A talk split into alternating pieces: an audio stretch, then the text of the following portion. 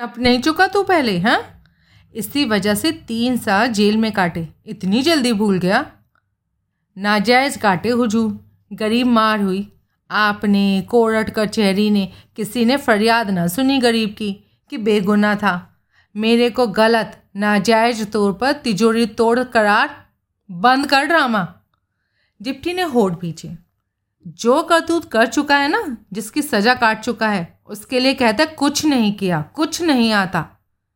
सज़ा काटी तो हिसाब बराबर हुआ ना हुजूर? अब कौन सा हिसाब बाकी है, जिसकी सज़ा के लिए मेरे को यहाँ पे तलब किया है? हमने नहीं किया। मैंने किया है। मैं जल्दी से बोला, मैंने किया। यादव साहब जब बाहर चलो। मैंने जबरन यादव की भाँ थामी और उसे ड्राइंग रूम में लाया। अरे क्यों, बनता काम बिगाड़ रहे हो? ज़रा कंट्रोल पे रखो अपना मिजाज। होने दो काम को। होगा। यकीनन होगा। लेकिन पुलिस या धौसपट्टी से नहीं होगा। मेरा कहना मानो, थोड़ी देर यहीं ठहरो और मुझे सब हैंडल करने दो। उसने ऐतराज़ जताने को मुँह खोला। सप्रयास वापस भींचा और फिर कठिन भाव से सहमति में सहिलाया। थैंक यू मैं वापस बेडरूम में लौटा और इस बार मैंने बीच का दरवाज़ा भिड़का दिया। सेफ़ खोल यार। मैं डिप्टी के करीब जाकर बोला, कोई सवाल नहीं होगा, मेरी गारंटी है। जनाब, इसी ने मुझे जेल की हवा खिलाई थी। तब सब इंस्पेक्टर था ये। अब तो एक सितारा और बढ़ गया है, बर्बाद कर देगा। कुछ नहीं करेगा, कुछ नहीं होगा। मेरे पर भरोसा रखो। सेफ़ बंद है, थोड़ी देर बाद खुली पाई गई तो मैं गारंटी करता हूँ। इंस्पेक्टर बोलेगा, पहले से खुली थी। किसी को ठीक से ढक्कन खींचना नहीं आया। ऐसा? हाँ। आप पर एतवार है मेरे को। आपकी खिदमत के लिए हाजिर हुआ हूँ। शुक्रिया। अब जो करना है करो। कर तो लोगे ना। बच्चे की गुल्लक खोलने वाला काम है। बिना अजमाए कह रहे हो। अरे निगाह से अजमा लिया ना सब। गुड। अब आप भी ज़रा मुँह फेर के खड़े होइए, वरना मेरी तवज्जो भटकेगी। मैंने उसकी तरफ़ पीठ फेर ली। थोड़ी देर बाद ही वो मेरी पीठ पर दस्तक दे रहा था। खुल भी गई? मैंने हैरानी से पूछा। वो शान से मुस्कुराया, फिर उसने थिएटरिकल अंदाज से सर नवाया। मज़ा आ गया। कानून के मुहाफिजों की हाजिरी में कानून तोड़ने की लज्जत का। आहा! ऐसा चैलेंज महसूस किया कि पर्वत दिगार ने आधे टाइम में कामयाबी का मुँह दिखा दिया। कमाल किया तूने तो अब की बार। तभी भिड़ का दरवाज़ा मुझे खुलता दिखाई दिया। मैं खामोश हो गया। मेड किरण ने भीतर कदम रखा। हिरनी की तरह उसने भीतर निगाह दौड़ाई। क्या है? मैं कदरन सख्त लहजे से उससे बोला, साहब जी, मैं जाऊँ? जाऊँ? कहाँ जाऊँ? घर। अरे, इंस्पेक्टर साहब से पूछो भाई। वो वो मना कर रहे हैं। तो हो जाओ मना। आप कह दीजिए, मुझे जाने दें। काहे को? मेरे को यहाँ डर लग रहा है। खामा खा पुलिस की मौजूदगी में डरने का क्या काम? उन्हीं से तो डर लग रहा है। नॉनसेंस साहब जी, मेहरबानी करो ना। देखो, मैं कुछ नहीं कर सकता। इंस्पेक्टर साहब मेरी नहीं सुनने वाले। मेरी नहीं मानते वो। साहब जी, वही हैं साहब जी। वो मना कर रहे हैं ना तो तू नहीं जा सकती। अब जा यहाँ से। तीव्र अनिच्छा का प्रदर्शन करती वो घूमी और यहाँ से रुखसत हुई। डिप्टी की भवे उठी। मकतूल की मेज है। इसी ने लाश बरामद की थी। हम्म इमरान भाई, अब मेरा शुक्रिया कबूल करो और निकल लो। उसने इनकार में सह हिलाया। क्यों? क्या बात है? मैं तनिक हैरानी से बोला। बात करनी है, आपके मतलब की है। अच्छा हाँ जनाब, यूँ ही तो दौड़ा नहीं चलाया क्या बात है? बोलूँगा ना। ठीक है, यहाँ से निकल लो। बाहर पार्किंग में मेरा इंतज़ार करना। उसने सहमति से सर हिलाया। मैंने खुद उसे फ्लैट से बाहर किया और वापस लौट के यादव के पास पहुँचा। वॉल सेफ़ तो पहले से खुली पड़ी थी, मैं बोला। क्या बकते हो? देख लो जाकर। वो लपक कर बेडरूम में पहुँचा। वॉल सेफ़ पर जाकर उसने उसका ढक्कन खींचा। ढक्कन निशब्द खींचा। क्या माजरा है ये? वो संदिग्ध भाव से बोला। कोई माजरा नहीं। तुम्हारे आदमियों को ढक्कन खींचना नहीं आया। हैंडल को पहले ट्विस्ट करना होता है, जैसे कि तुमने अभी किया, और फिर खींचना होता है। गोली है ही, लेकिन मुझे कबूल है, हज़म है। मैंने चैन की सांस ली। वो साला वाकई अपने हुनर का उस्ताद है। न सिर्फ़ बड़ा करतब किया, आनंद फानंद किया। जैसे फूक मारी हो, सेफ़ खुल गई हो। अब देखो तो सही, खुल चुकी सेफ़ में क्या रखा है। उसने देखा। हम दोनों ने देखा, बारीकी से। कुछ भी नहीं रखा था। ऐसा कोई क्लू सेफ़ में से बरामद ना हुआ जो मौजूदा कत्ल को पिछली शाम हुए छतरपुर वाले कत्ल से जोड़ पाता। खोदा पहाड़ और निकला चूहा। अब वो भी कहाँ निकला? यादव बड़बड़ाया। क्यों हुआ इस औरत का कत्ल? मैं अपना अंदाज़ा बताऊँ? बताओ। सॉलिड तो कुछ हाथ में आ नहीं रहा। इसलिए अंदाज़ों से ही काम चलाते हैं। ये औरत नेपाल के टाइम से सुजीत त्रिहंग को जानती पहचानती थी। इतने सालों बाद दिल्ली में कहीं उससे टकरा गई। त्रिहन नहीं चाहता था कि किसी को पता चलता कि वो ज़िंदा था और दिल्ली में था क्योंकि अपनी धमकी की रूह में अभी उसने तीन कत्ल और करने थे। इसलिए उसने उस औरत का इसका मुँह बंद करने के लिए कत्ल कर दिया। ऐसे ही जान पड़ता है। हम्म, गलत जान पड़ता है। उसका मिशन औरत का मुँह बंद करना ही था। तो उसके फ्लैट का कबाड़ा क्यों किया? क्यों किया? अरे, मैं पूछ रहा हूँ तुमसे। वो झल्लाया। ये सोचना पड़ेगा। अब मैं चलता हूँ। कुछ सूझे तो फ़ोन लगाना। बहुत छूट दी है मैंने तुम्हें। उसका बदला उतारने की कोशिश करना। कोई शर्म है, लिहाज बाकी हो तो। अरे, ज़रूर ज़रूर। और मैंने वहाँ से रुखसत पाई। और मैंने वहाँ से रुखसती पाई। पार्किंग में एक खम्बे से टेक लगाए खड़ा डिप्टी मुझे सिगरेट के कश लगाता मिला। मुझे देखकर अदब दिखाता, वो प्रत्यक्ष था, तभी सुलगाता सिगरेट फेंकने लगा तो मैंने उसे रोका और फिर उसका साथ देने के लिए खुद भी एक सिगरेट सुलगा लिया। अब बोलो, क्या बात है? मैं बोला, आपने टीवी देखा? वो संजीदगी से बोला, नहीं, रात से अब तक भटक ही रहा हूँ, टाइम नहीं लगा। क्या हुआ? क्यों पूछ रहे हो?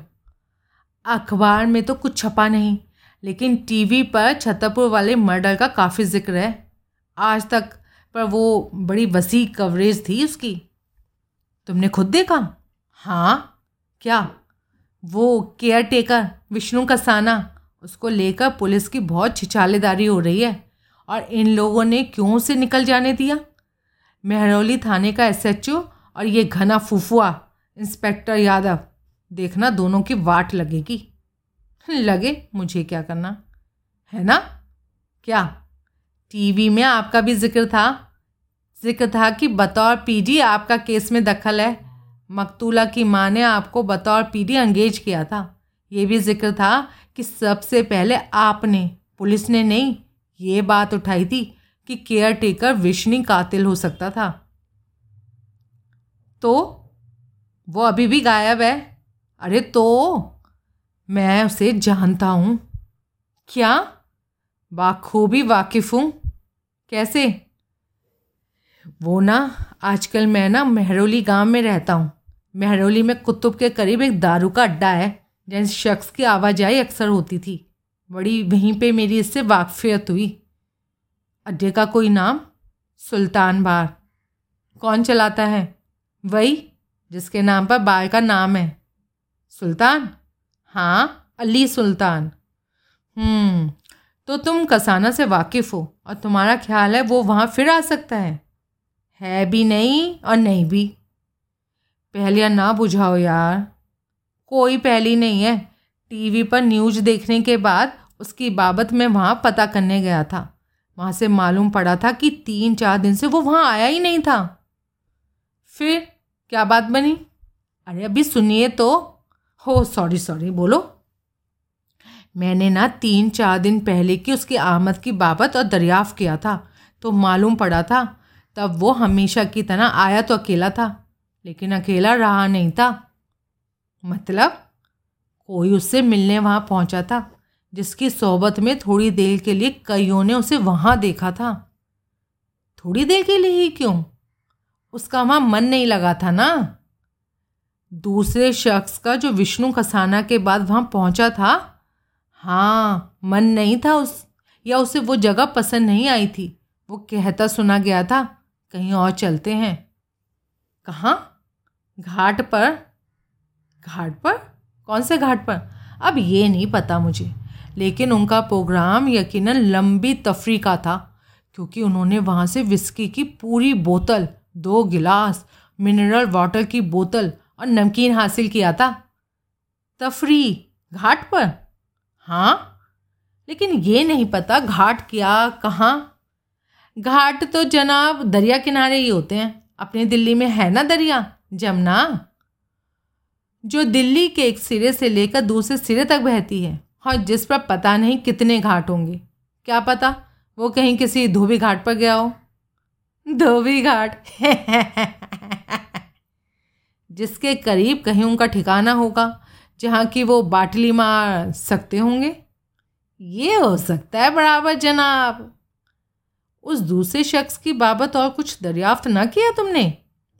दरियाफ्त तो किया जनाब, चंद चश्मदीदों से। क्या पता लगा?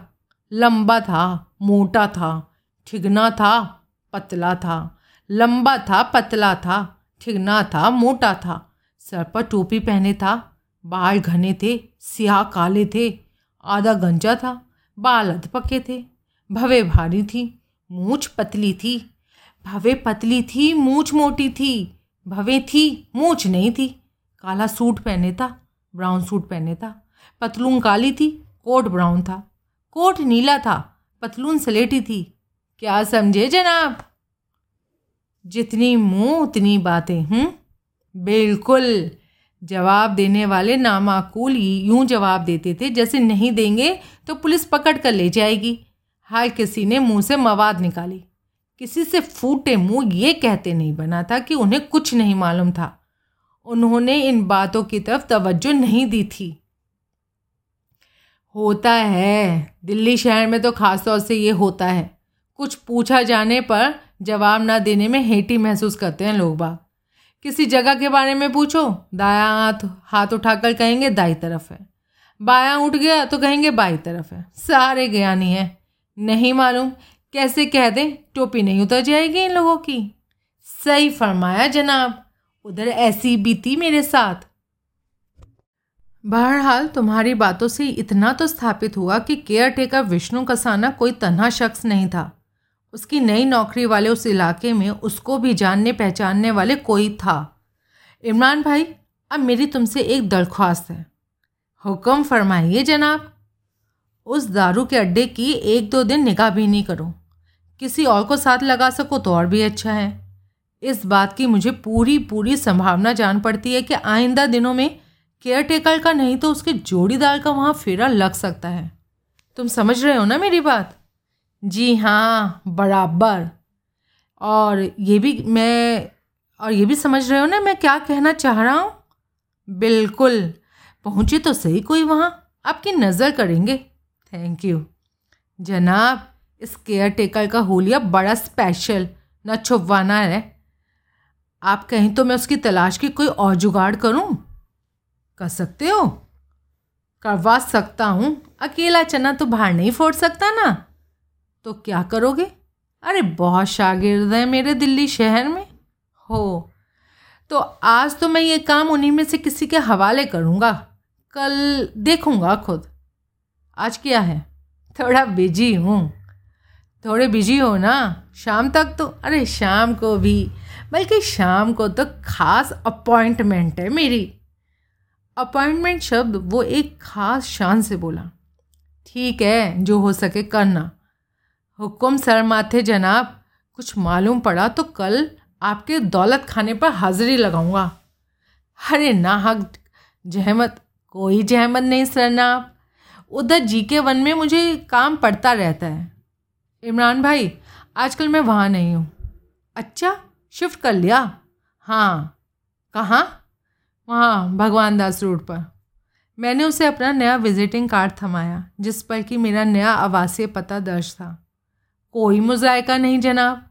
बंदा वहाँ हाजिर हो जाएगा। थैंक्स मैंने उसे रुखसत किया और अपनी कवा, कार में सवार हुआ।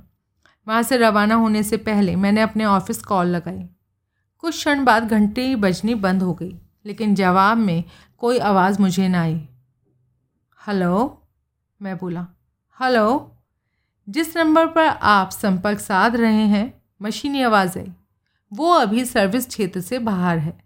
कृपया आगामी सोलर एक्लिप्स पर पुनः संपर्क स्थापित करने की चेष्टा करें। धन्यवाद। ऑफ़िस फ़ोन कॉलर आइडेंटिटी सुविधा वाला था। मेरी कम्बक सेक्रेटरी को मालूम था कि लाइन पर कौन था, इसलिए उसे मस्खरी सूझ रही थी। मैं प्रतीक्षा करता रहा। Universal investigations, good morning. आखिर मुझे रजनी का बदला मधुर स्वर सुनाई दिया। Good morning. मैं तेरा एम्प्लॉयर बोल रहा हूँ। वो तो आप जम जम बोलिए। आपका अधिकार है बोलने का। लेकिन खसम की तरह क्यों बोल रहे हैं? प्रैक्टिस कर रहा हूँ क्योंकि कभी तो ये दर्जा मुझे हासिल होगा ही। हम्म, ख्वाब देखते रहिए। कोई हर्ज है ख्वाब देखने में? जो शख्स ख्वाब नहीं देख सकता वो कभी तरक्की नहीं कर सकता। मालूम? मालूम सर।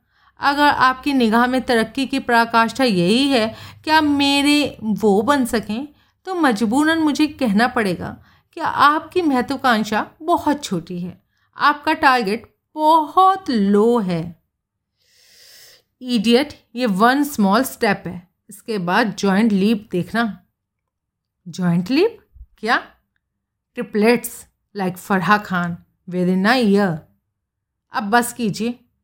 बस भी करेंगे, घोड़ा भी करेंगे, बैंड भी करेंगे। मैं फ़ोन रख रही हूँ। खबरदार तो फिर मतलब की बात कीजिए। सुबह मैंने तुझे एक काम बताया था। वो भूस के ढेर में सुई तलाश करने जैसा। हाँ वही। किया? किया। एक्स्ट्रा वेजेज की खातिर किया। मेरी खातिर, फर्म की खातिर नहीं किया? आपकी खातिर अपने आप हो गया। समझिए, एक पंथ, दो काज। समझ गए ना? कहाँ, मेरे से कहाँ रखी है इतनी अकल? वही तो मुझे मालूम था ना, एक ना एक दिन आप ये बात अपनी ज़बानी कबूल कर ही लेंगे। क्या? ये कि मुझे अकल नहीं है? कहाँ रखी है? रख के भूल गए ना? अब बस का, बस भी, डोली भी, विदा भी। अब मेरी ज़बान बोल रही है, अनजाने में हो जाती है ये खता। आखिर तमाम बेहुदा बातें आपसे ही सीखी हूँ। अब हुदा बात कर, मर, हुदा? जो बे के बिना हो। अच्छा वो, ठीक है, सुनिए। आपको जानकर खुशी होगी कि मैं भूस के ढेर में से सुई तलाश कर कर ली थी। गुड। वैसे तो ये मुहावरा ही गलत है। अच्छा हाँ भूस के ढेर को आग लगाओ, राख को छान लो, सुई हो गई तलाश। मैं होल्ड कर रहा हूँ। शाम तक असल बात पर पहुँच जाए तो एहसान मानूँगा तेरा। सर, वो टेंपो वाला मैंने तलाश कर लिया था। तत्काल वो संजीदा हुई। और बेटर न्यूज़ ये है कि उसे उस डेढ़ माह वाले आदमी की याद थी जिसके बाबत आपका सवाल था। पिछली रात अंधेरिया मोड़ से छतरपुर के लिए उसके ग्रामीण सेवा टेंपो का जो अकेला पैसेंजर था, इसलिए सारे रास्ते उसके साथ बतियाता रहा था। क्या कहता रहा था? कुछ नहीं। ड्राइवर कहता था कि बेफजूल की बातें करता रहा था। घूट लगाए जान पड़ता था इसलिए ज़बान को लगाम नहीं थी। ड्राइवर आजिज़ था उससे कहता था तकरीबन बातों पर तो उसने कान ही नहीं दिया। हम्म, क्योंकि उसने अपने लिए एलिबाई करनी थी क्योंकि वो चाहता था कि ड्राइवर को वो याद रह जाए। अगर ये बात थी सर तो उसका मिशन कामयाब था नहीं? हाँ वो कहता था कि सिनेमा देखकर ग्यारह बजे लौटा था, यानी ठीक कहता था, सर, आम लेने निकली तो अमरूद भी मिल गया था। क्या मतलब? वो ड्राइवर कहता है कि शाम को साढ़े छः बजे के करीब भी वैसा ही एक आदमी अंधेरिया मोड़ से उस फार्म हाउस तक उसके टेंपो पर गया था। वो भी इत्तेफाक से उसके टेंपो का अकेला पैसेंजर था। होगा, जब उसका काम ही पैसेंजर ढोना है। तूने कहा, वैसा ही आदमी? क्या मतलब है तेरा? उसकी भी एक बाँ दूसरी बाँ से छोटी थी। तेरी ज़बान में वो डेढ़ बाँ वाला था। नहीं। तो फिर उसका ज़िक्र किस लिए? इसलिए कि ड्राइवर उससे वाकिफ़ था। उसको बाय नेम जानता था। नाम बोल। देवीलाल। क्या? देवीलाल। सुनाई नहीं दिया, सर? कान में मक्खी तो नहीं घुस गई। देवीलाल कॉमन नाम था। आगे बढ़। मैं तनिक उतावले स्वर में बोला। और क्या बोला ड्राइवर? बोला, जब उसने पहली बार उसके साथ सफ़र किया था और अपना नाम बताया था तो गर्व से ये भी बताया था कि वो बहुत बड़े आदमी का, कि जिसका वो फार्म हाउस था, जिस पर कि वो उतरता था बटलर था। उतरता था, अक्सर। हाँ ड्राइवर कहता है कि कई बार उसने उसके टेंपो में वो सफ़र किया था। कल का क्या कहता है? वापस भी लौटा था उसके टेंपो पर? नहीं, सर मेरी मनुहार पर उसने उस अड्डे के और ड्राइवर से पूछताछ की थी। उस अड्डे के सारे ड्राइवर देवीलाल की सूरत से वाकिफ़ थे और सबका कहना था कि कोई उसे वापस नहीं लाया था। हम्म, टेंपो कब तक चलते हैं? बारह बजे तक सर। वो लौट लौटा कैसे होगा? अब इसके दो ही तरीके हैं। या तो किसी प्राइवेट व्हीकल से लिफ्ट हासिल की होगी या पैदल चला होगा। और वहाँ तक जहाँ से कि नाइट सर्विस की बस मिल जाती है या ऑटो मिल जाता है या टैक्सी मिल जाती है। हम्म, खबरें ख़त्म हुई। कल इसी चैनल पर इसी वक्त फिर मुलाकात होगी। तब तक के लिए रजनी शर्मा को आज्ञा दीजिए। नमस्कार। ओए नहीं नमस्कार रुक अभी। अब क्या है? एक काम और है। और काम? हाँ कोई प्रॉब्लम प्रॉब्लम तो कोई नहीं सर लेकिन पहले सेटिस्फैक्टरी एग्जीक्यूटेड काम के एक्स्ट्रा वेजेज की तो कोई घोषणा सुनाई दे जाती। तो क्या चाहती है? पहले बताइए क्लाइंट के लिए धक्के खा रहे हैं ना? क्या बोला? सॉरी क्लाइंट के लिए ही काम कर रहे हैं ना? हाँ। फ़ीस मिल गई? हम्म। उसकी किसी परसेंटेज की घोषणा कीजिए कि क्या? हंड्रेड परसेंट सर बंदी की डिमांड एस्टर वेजेज की थी, रिश्वत की नहीं थी। ऐसी ही भली लड़की थी रजनी। नहीं जानती थी कि किए भलमन संगी और वजिनिटी दोनों ही अर्बन सोसाइटी में आउट ऑफ़ फ़ैशन हो चुकी थी। ओके ओके, मैं बोला, उस बाबत हम फिर बात करेंगे। अभी सुन तुझे क्या करना है। बोलिए। एम्प्लॉयर को बोलिए नहीं, फरमाइए कहते हैं। लेकिन खैर, सुन पीवीआर साकेत जाना है। आगे मैंने उसे शिव मंगल तोशनीवाल के एलिबाई के बारे में बताया। और बोला, उसने वहाँ उस एलिबाई को क्रॉस चेक करना था। शिव मंगल तोशनीवाल बड़ा बिजनेसमैन है। वी वी आई पी है। गूगल पर उसका नाम पर सर्च करना, फ़ोटो भी मिल जाएगी, बायोडेटा सब सामने आ जाएगा। तस्वीर का प्रिंट आउट निकाल लेना और पूछताछ के काम आएगा। आप तो बच्चे पढ़ा रहे हैं। तुझे कौन पढ़ा सकता है? तू तो आलिम फाजिल है। अब बंद करता हूँ। और मैंने फ़ोन रख दिया। मैं वसंत कुंज पहुँचा। मुझे उम्मीद थी कि तोशनीवाल घर पर होगा।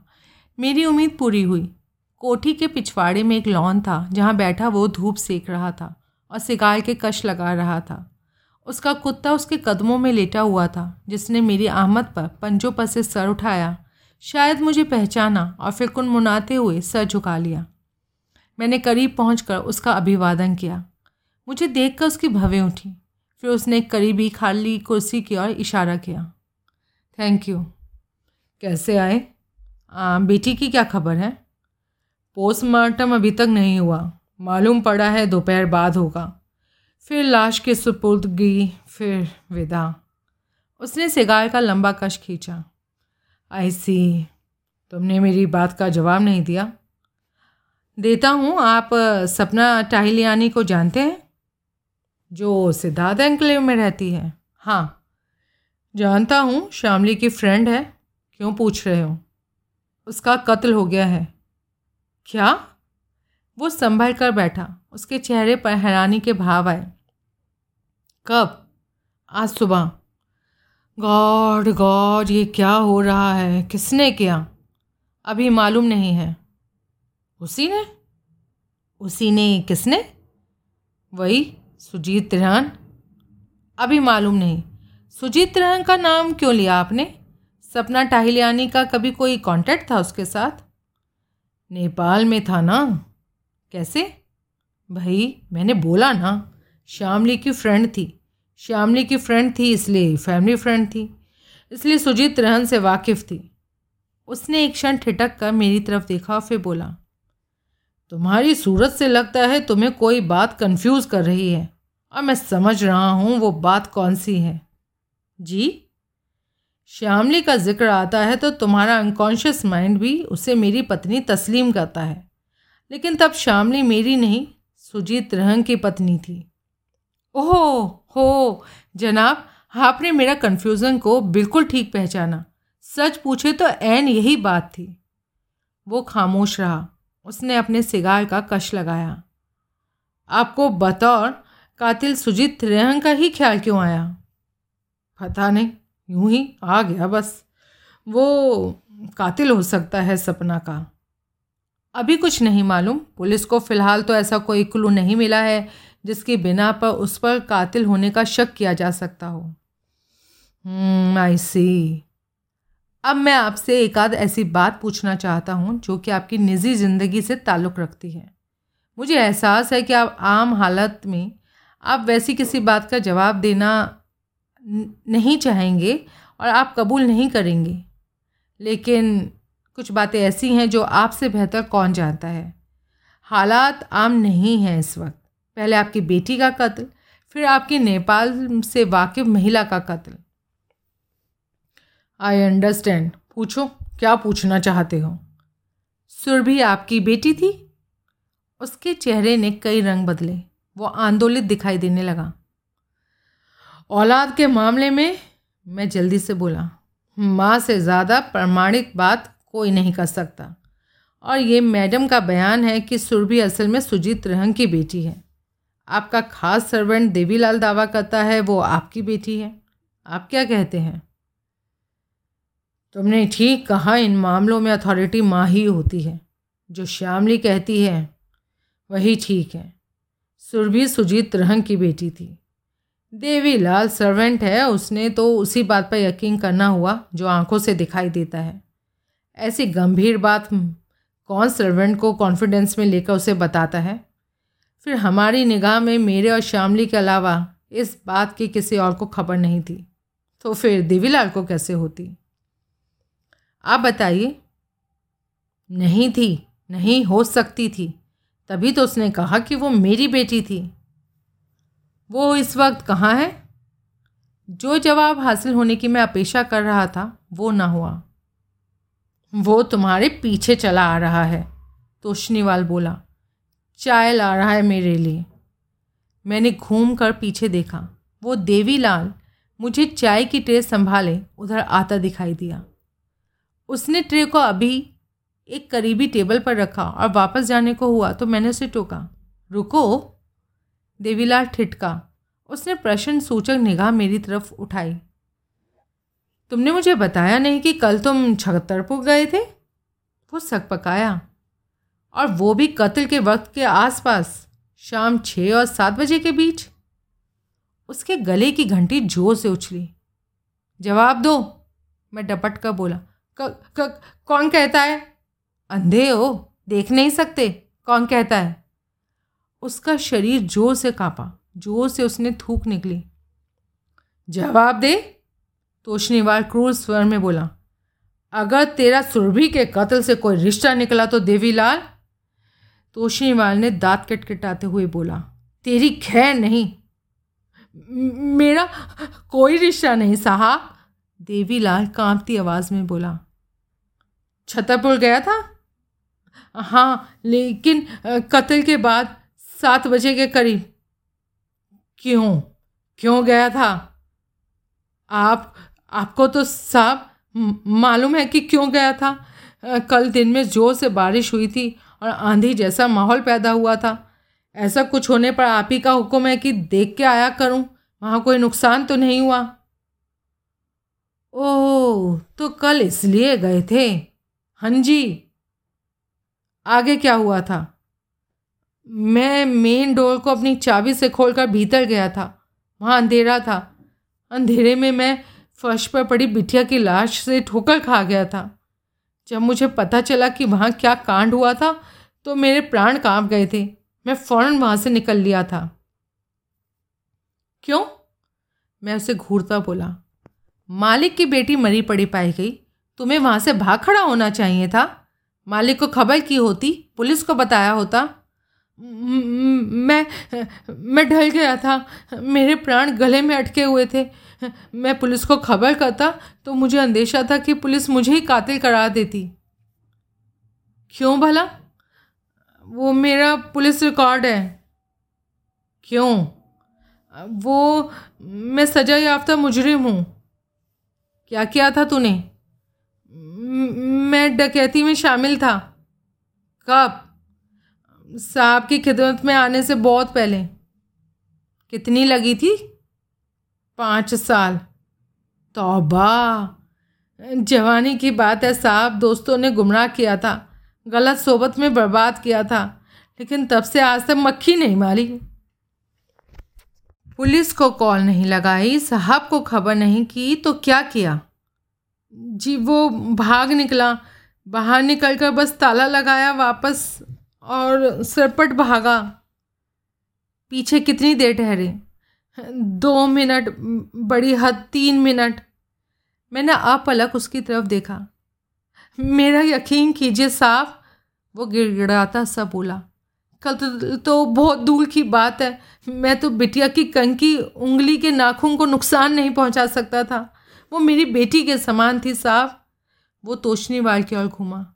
आप तो जानते हैं, आपको तो मेरा बड़ा यकीन है। यकीन कीजिए। पहले पुलिस कर ले, फिर मैं करूँगा। तोशनीवाल रूखे स्वर में बोला। पहुँचे ग्रामीण सेवा टेंपो पर थे। हुँ? और लौटे भी वैसे ही थे। हाँ मैंने घूर कर उसे देखा। नहीं? तो दहशत में चलता रहा था चलता रहा था और यहाँ तक पहुँच गए थे। नहीं जब मुझे कुतुब दिखाई दिया था तो थमा था फिर वहाँ से बस पर सवार हुआ था। हम्म, साहब अब मेरा मेरा क्या होगा? कोई करतूत नहीं की किसी करतूत की पर्दादारी नहीं कर रहे हो तो कुछ नहीं होगा। मैंने कुछ नहीं किया साहब मैं बेगुनाह हूँ। तो टिक के रहो। कहीं खिसक जाने की, गायब होने की कोशिश की ना तो बहुत बुरा होगा तुम्हारे साथ।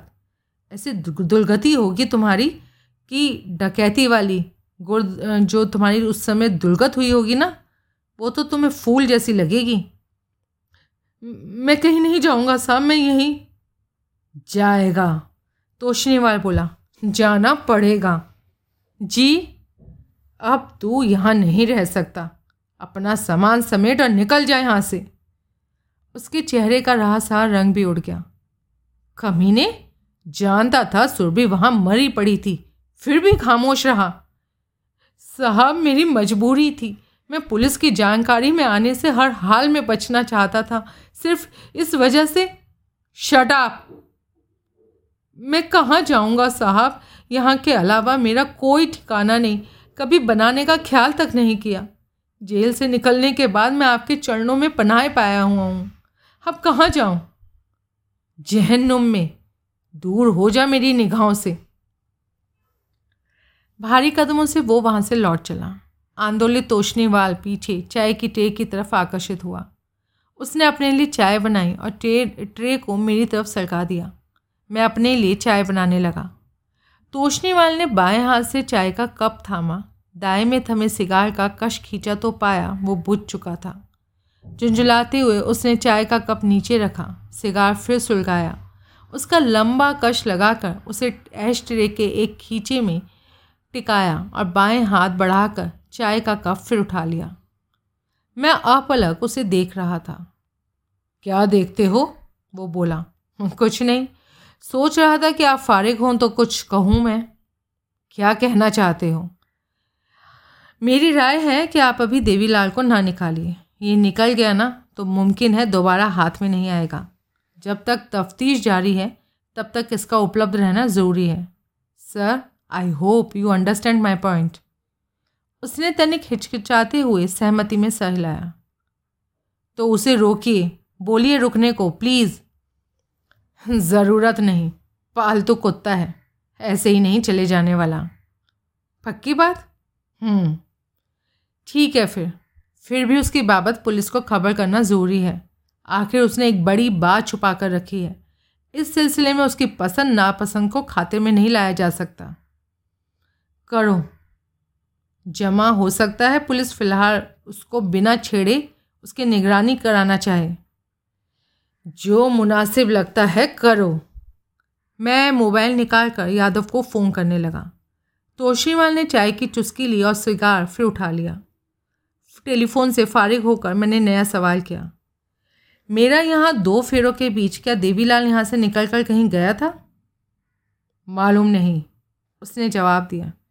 यहाँ और भी नौकर हैं जो कल छुट्टी पर थे, लेकिन आज तुम्हारे जाने के बाद लौट आए थे। इस वजह से मेरा ध्यान देवीलाल की तरफ़ नहीं गया था। पंद्रह मिनट पहले वो चाय पूछने यहाँ आया था। उससे पहले और तुम्हारे यहाँ पहले फेरे के बाद वो कोठी में था या नहीं मुझे नहीं मालूम। मैडम के बारे में आप क्या कहते हैं? यहाँ आने के बाद फिर कहीं गई थी? हम्म दो घंटे पहले मेरी कार लेकर निकली थी। कहाँ जा रही थी? ना मैंने पूछा ना उसने बताया। अभी लौटी नहीं? आ, हाँ, मेरे ख्याल से तो नहीं। लौटी होती तो यहाँ कार की आवाज़ मुझे सुनाई दी होती।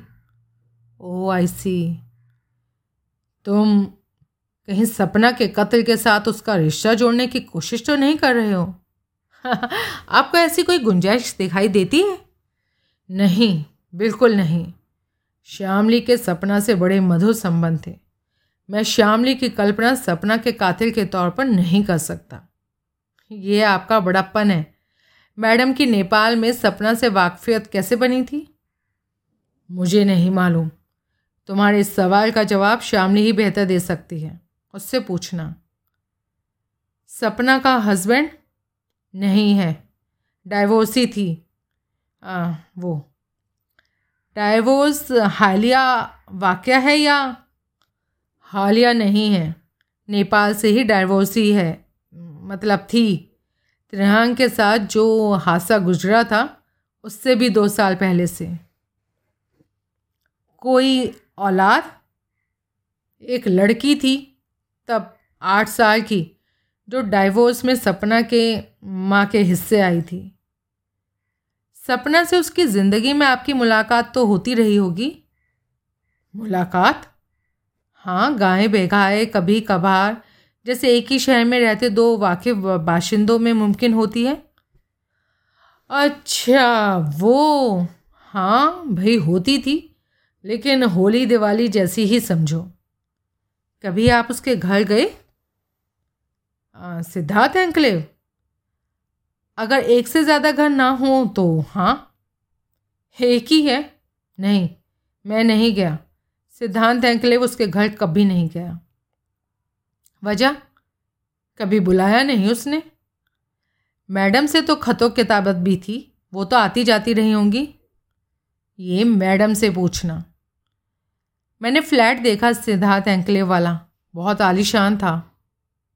तो उसकी आय का क्या साधन था? भाई, सुना है हस्बैंड बहुत पैसे वाला था। नेपाल में सेटल्ड बड़ा ट्रांसपोर्टर था। डाइवोर्स सेटलमेंट में मोटा माल मिला होगा।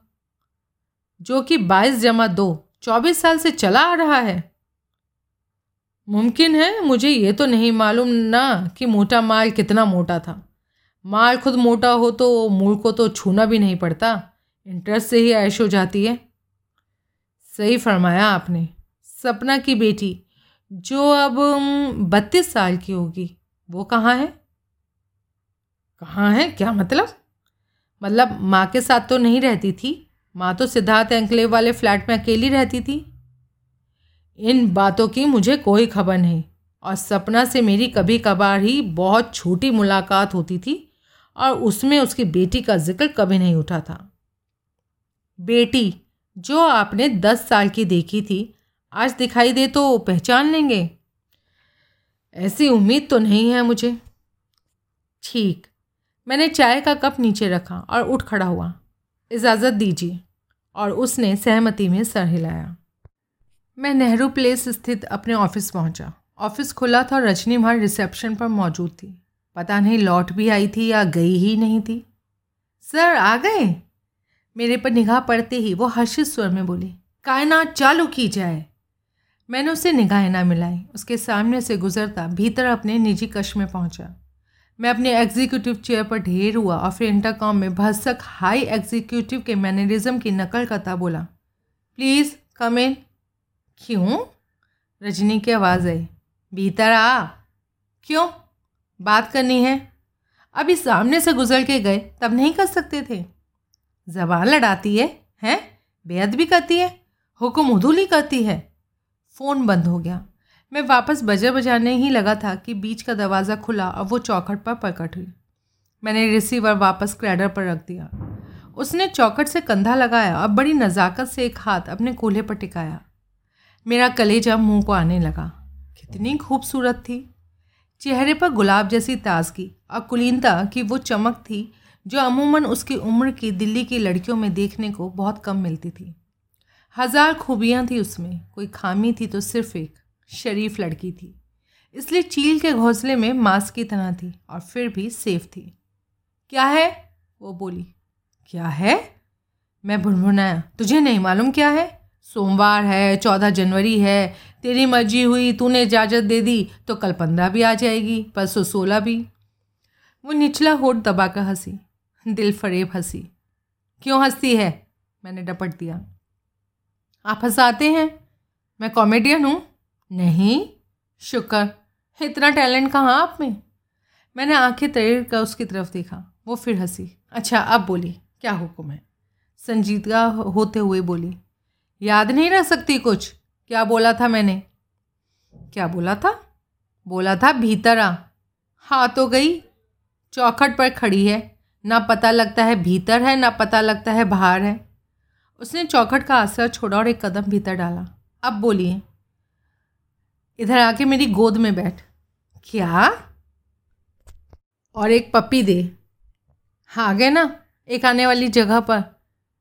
तू समझती है, मुझे एक मामूली पप्पी से महरूम रख के तू बड़ा काम कर रही है? हाँ। क्या हाँ? आपको उंगली पकड़ कर पहुँचा ना पकड़ा देने की कोशिश करके बहुत बड़ा काम कर रही हूँ। बड़ी होशियारी आ गई। हाँ आप ही ने सिखाई है। लेकिन अक्ल ना आई। आई होती तो कोई चाय कॉफ़ी पूछती। वो मेहमान से पूछी जाती है, क्लाइंट से पूछी जाती है। अब मेहमान है? क्लाइंट है? अच्छा अच्छा अब इधर आ। किधर? सामने वाली कुर्सी पर आकर बैठ जा। उसने आगे बढ़कर एक विजिटर चेयर्स पर कब्जा किया। क्या कहूँ मैं तेरे को? और क्या करूँ मैं तेरा? तेरे को तो मोहब्बत की एबीसीडी भी नहीं आती। हम्म, वो तो है। जब जानती है तो सीखती क्यों नहीं? क्योंकि मुझे एक्स वाई जेड से डर लगता है। हम्म, तेरे को डर लगता है। दुनिया को डराने वाली तू और तेरे को डर लगता है। वो हँसी। अब बोल, क्या हुआ? अभी कहाँ से हुआ? शादी के बाद होगा। हे भगवान! आ गया ना भगवान याद? ऐसे ही आप मुझे कल पाते हैं। मेरा मुकाबला करेगी, बराबरी करेगी? क्या हर्ज है? God has created all man equal? अच्छा अच्छा ये सब बातें छोड़। साकेत गई थी? उसने सहमति में सह हिलाया। पीवीआर से क्या पता लगा? वही जो आप चाहते थे। ना लगता? मतलब? तोशनीवाल की अलीबाई कंफर्म हुई? अच्छा हाँ सिनेमा बफ है, इसलिए वहाँ की जानी पहचानी फिगर है। एक उषर ने चार बजकर पाँच मिनट पर उसके वहाँ पहुँचने की और भीतर उस हॉल में जाकर बैठने की पक्की तस्दीक की है, जिसमें इनकार दिखाई जा रही थी। एन स्क्रीनिंग शुरू होने के वक्त वो वहाँ पहुँचा था। और फ़िल्म ख़त्म होने तक वहीं था? फ़िल्म का रसिया फ़िल्म देखने आया बीच में और कहाँ चला जाता? जवाब दे। वो कुछ क्षण खामोश रही और फिर धीरे से बोली, इस बात की तस्दीक नहीं हुई है। वजह? शो ख़त्म होने पर उषा ने उसे जाते ना देखा? यही बात है। अब वजह भी बोली उसने। क्या? दर्शक पहुँचते एक एक दो दो करके हैं, लेकिन फ़िल्म ख़त्म होने पर निकलते इकट्ठे हैं। दूसरे एंट्री पर सिक्योरिटी चेक होता है टिकट चेक होता है और एग्ज़िट पर किसी चेक की ज़रूरत नहीं होती।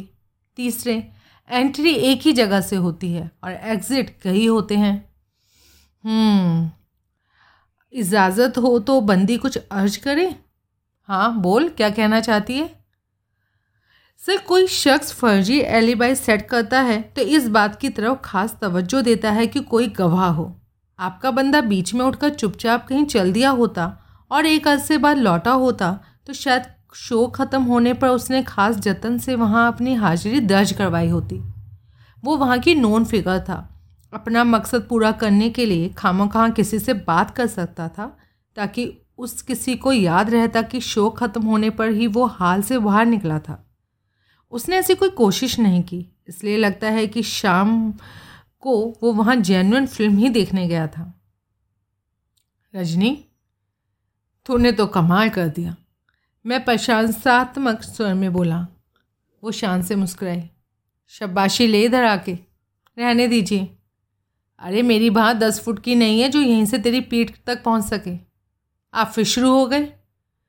तू चला ले अपनी सौ सुनार की। देख लेना, लोहार की एक की भी बारी एक ना एक दिन आकर रहेगी।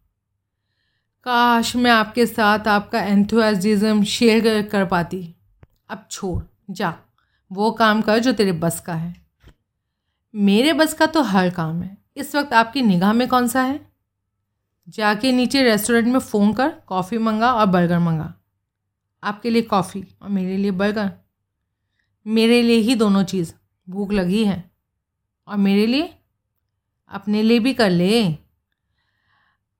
पीछे मैंने डनहिल का पैकेट निकाल कर एक सिगरेट सुलगाया और अपनी चेयर पर अधलेटा सा पड़कर आँखें बंद करके उसके कश लगाने लगा।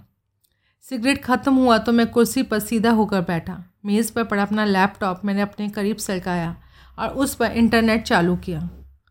मकसद काठमांडू में स्थापित अपने सिंधी फ्रेंड को मेल भेजना था।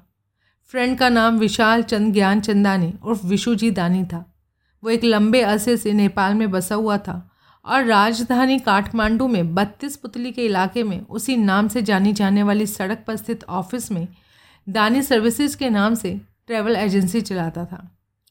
माउंटेनियरिंग और ट्रैकिंग ट्रिप्स अरेंज करता था और काठमांडू और बाहर के इंडिविजुअल्स और ग्रुप टूर ऑपरेट करता था। वो उधर का पुराना बाशिंदा था, इसलिए मुझे यकीन था कि बड़ी आसानी से वो जानकारी मेरे लिए जुटा सकता था जिसकी मुझे ज़रूरत थी। जो मेल मैंने उसे भेजी वो थी।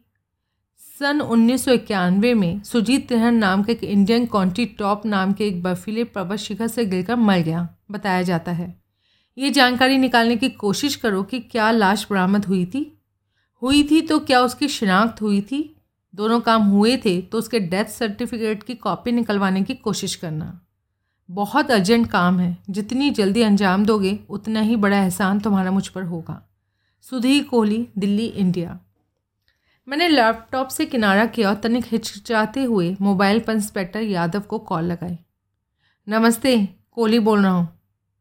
बोल भाई, तू भी बोल। क्या बात है? क्यों कलप रहे हैं आप? और मेरा काम क्या है? कैसे फ़ोन किया? ऐसे ही क्या? सोचा शायद कोई नई खबर हो। क्यों ना हो? खबरों की तो बरसात हो रही है। अरे, अब क्या हुआ? सोच, हे भगवान, कहीं हैट्रिक तो नहीं हो गई? वही हुआ। जिसका नंबर लगा था वो वो, अरे नहीं यार तो और कौन? एक मॉडर्न खूबसूरत नौजवान लड़की हॉर्स खास डियर पार्क में मरी पड़ी पाई गई है। वहाँ जो पिकनिक हट्स है, उसके करीब। कैसे मरी? गला रेत दिया किसी ने। मर्डर? और क्या? किसने किया? क्या पता? अब गला रेतने वाला अपनी करतूत के बारे में क्या पीछे अपना विजिटिंग कार्ड छोड़ के गया होगा? नहीं सर मैंने सोचा शायद तफ्तीश में आपको कुछ पता चल गया हो। मैं अभी बस यहाँ पहुँचा ही हूँ। सॉरी है कौन ये? ये नहीं मकतूला? अभी नाम के सिवाय कुछ मालूम नहीं। नाम भी इसलिए मालूम पड़ा क्योंकि इसके पास से वोटर आई कार्ड मिला है। अच्छा पहली दो वारदातों के साथ कोई रिश्ता, कोई टाइप अभी तो नहीं दिखाई दिया। मकतूला की अच्छी तरह पड़ताल हो जाए, मालूम पड़ जाए कौन थी, क्या करती थी। फिर शायद दिखाई शायद पता चले। आई सी, नाम क्या मालूम हुआ? शिल्पी तायल? तौबा, मेरी आँखों के आगे तोशनीवाल की हसीन तरीन प्राइवेट सेक्रेटरी का चुलबुला हंसता मुस्कुराता चेहरा घूम गया। यादव साहब टाइप तो है सरासर। तुम्हें क्या मालूम? तुम्हें तो अभी बस कत्ल की खबर लगी है। मुझे अभी मालूम है, आपको थोड़ी देर में मालूम हो जाएगा। क्या? क्या मालूम हो जाएगा? साफ़ बोल कोहली और जल्दी बोल। ये शिल्पी तायल शिवमंगल तोशनीवाल की प्राइवेट सेक्रेटरी है। क्या?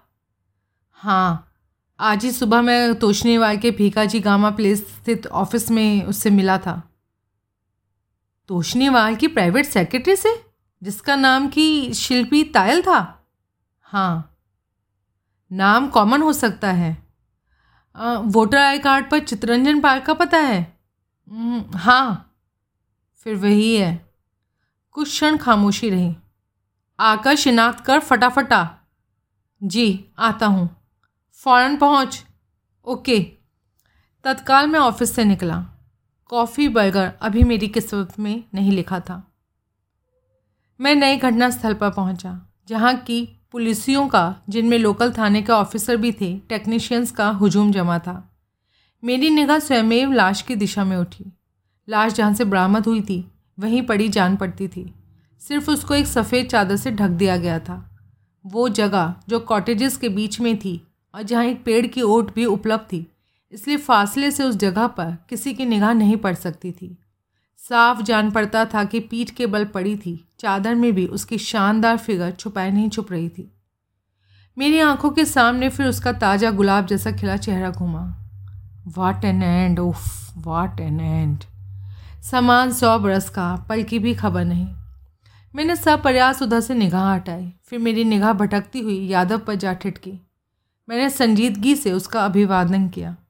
लंबे डग भरता वो मेरे करीब पहुँचा और बाहाँ पकड़कर मुझे चादर से ढकी लाश के सराहने लेकर गया। उसने झुककर लाश के चेहरे पर से चादर सरकाई और मेरी तरफ़ देखा। ज़ोर से थूक निकलते मैंने सहमति में सह हिलाया वही है?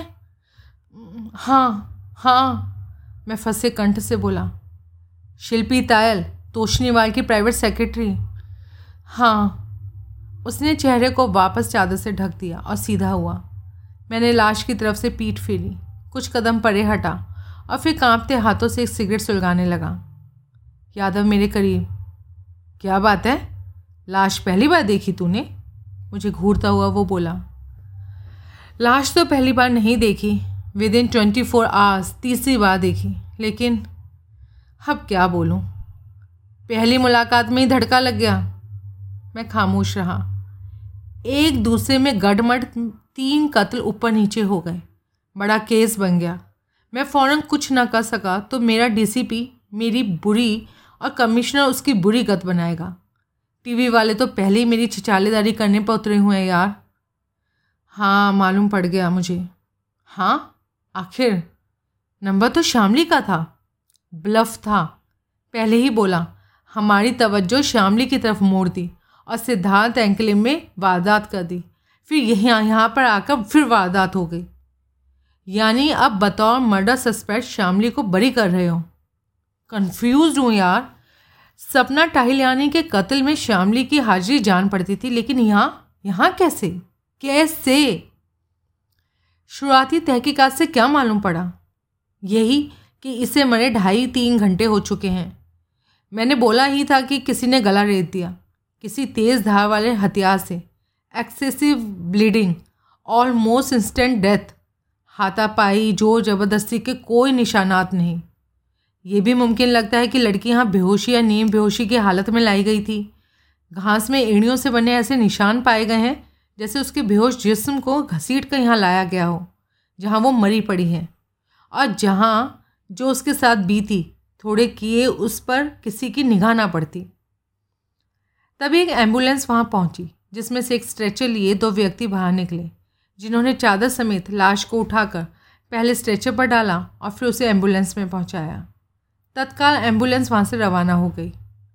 उसके बाद संबंधित डीसीपी वहाँ पहुँचा तो तत्काल यादव समेत तमाम के तमाम पुलिस मुस्तैदी की प्रतिमूर्ति बने दिखाई देने लगे।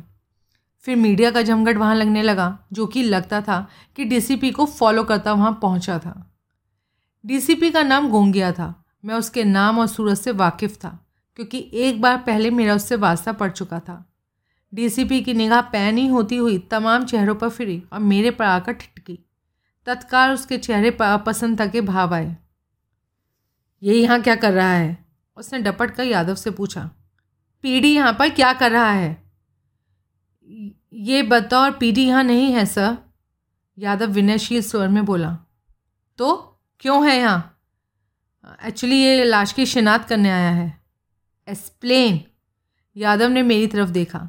मैंने अदब से बयान किया कि कैसे मैं मकतूला से वाकिफ़ था और उसे जानता पहचानता था। डीसीपी की त्योरियों में फ़र्क आया। डीसीपी साहब, एक मीडिया पर्सन बोला, चौबीस घंटे के अंदर अंदर शहर में तीन कत्ल हो गए। इस बारे में आपका क्या कहना है? तफ्तीश अभी बहस शुरू हुई है। इसलिए अभी कुछ कहना प्रीमेच्योर होगा। इस कत्ल के बारे में ना, माना कि सिद्धार्थ एंकले वाले कत्ल के बारे में भी, लेकिन छतरपुर वाले कत्ल को हुए तो पूरे रात बीत गई, पूरा दिन बीतने वाला है। उसके बारे में आपको क्या कहना है? तफ्तीश अभी जारी है। क्या ये सच है? एक दूसरा रिपोर्टर बोला, आप मानते हैं कि कातिल छतरपुर के फार्म हाउस का बतौर केयर टेकर मुलाजिम विष्णु कसाना था, जो कि पुलिस की गिरफ़्तार में था, लेकिन संबंधित अधिकारियों की नालायकी से हाथ से निकल गया। बहुत जल्द वो पकड़ा जाएगा। निकल क्यों जाने दिया गया? इंक्वायरी होगी, रिस्पॉन्सिबिलिटी फिक्स की जाएगी। दोषी पाए गए अधिकारी पर एक्शन होगा।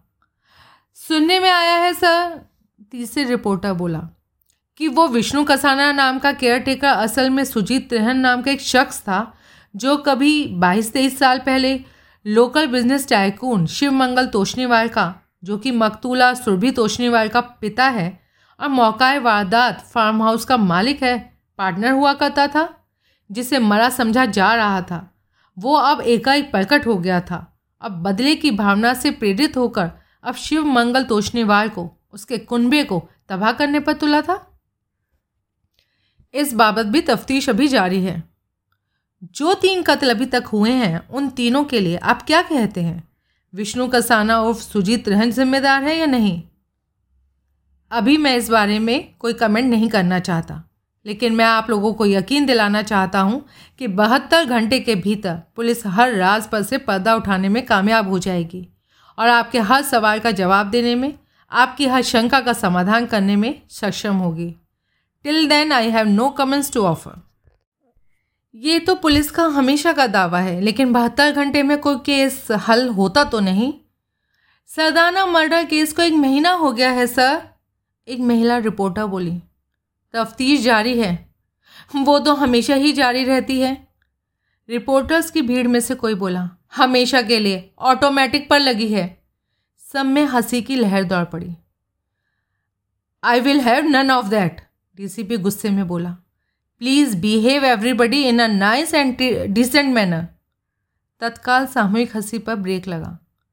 शहर में कत्ल दर कत्ल होने लगना, फिर कोई बोला, क्या पुलिस की अलगजी और लापरवाही को उजागर नहीं करता? Isn't it a bad commentary on police efficiency that will be enough no more question please disperse कोई भी मीडिया पर्सन अपनी जगह से ना हिला। डीसीपी ने यादव को पास बुलाकर उसे कुछ निर्देश दिए। और फिर आनंद फानन वहाँ से कूच कर गया। पीछे मीडिया कुछ अरसा इंस्पेक्टर यादव के गले पड़ी रही और फिर एक एक दो दो करके वो भी वहाँ से रुखसत हो गए। तभी सब इंस्पेक्टर गिरीश तोमर वहाँ पहुँचा। उसने करीब आकर यादव को सैल्यूट मारा। मालूम था मैं यहाँ हूँ? जी कंट्रोल रूम से मालूम क्या सर। हम्म, कोई ख़ास बात? जी है तो सही। क्या? आपके हुक्म के मुताबिक मैं अंजना रांका से मिलने आया था। वो डिफेंस कॉलोनी के अपने फ्लैट में तो मुझे नहीं मिली थी, लेकिन पूसा रोड पर वुडलैंड क्लब में मिल गई थी, जहाँ की वो शो गर्ल है। वहाँ उसके ड्रेसिंग रूम में उससे मिला था तो पहले तो उसे इसी बात पर भड़कने लगी कि मैं वहाँ क्यों आया। फिर कोई बात करने को राज़ी ना हो के दी। मैं मुँह खोलता था, वो शटअप बोलती थी। कोई सवाल शुरू करता था तो वो पहले गेट आउट गेट आउट भजने लगती थी। गिरफ़्तार करना था ना साली को? नज़दीकी थाने ले जाता, तमाम कस्बर निकल जाते। वो धमकी जारी की थी मैंने, सर। उस पर कोई असर नहीं हुआ था। उल्टे मुझ पर धमकाने लगी कि वो शहर के इतने बड़े आदमी के करीबी थी तो मुझे क्या मेरे अफसरों को भी सेट कर देती? तुशनीवाल मैं बोला। हाँ बहरहाल, यादव बोला। कुछ हाथ ना आया? कुछ तो आया, सर जी। तोमर का स्वर रहस्यपूर्ण हो उठा। अच्छा क्या? सर जी, वो नीले रंग की सिल्क के कपड़े की धज्जी सी, जो छतरपुर के फार्म हाउस के मेन डोर के कब्जे में अटकी पाई गई थी ना? आपको याद है ना वो? याद है? उसकी क्या बात है? एन उस कपड़े का, उस डिज़ाइन का, उस रंग का एक दुपट्टा, वहाँ उसके ड्रेसिंग रूम में मौजूद था, सर जी। दुपट्टे का पल्लू फटा हुआ था एक जगह से।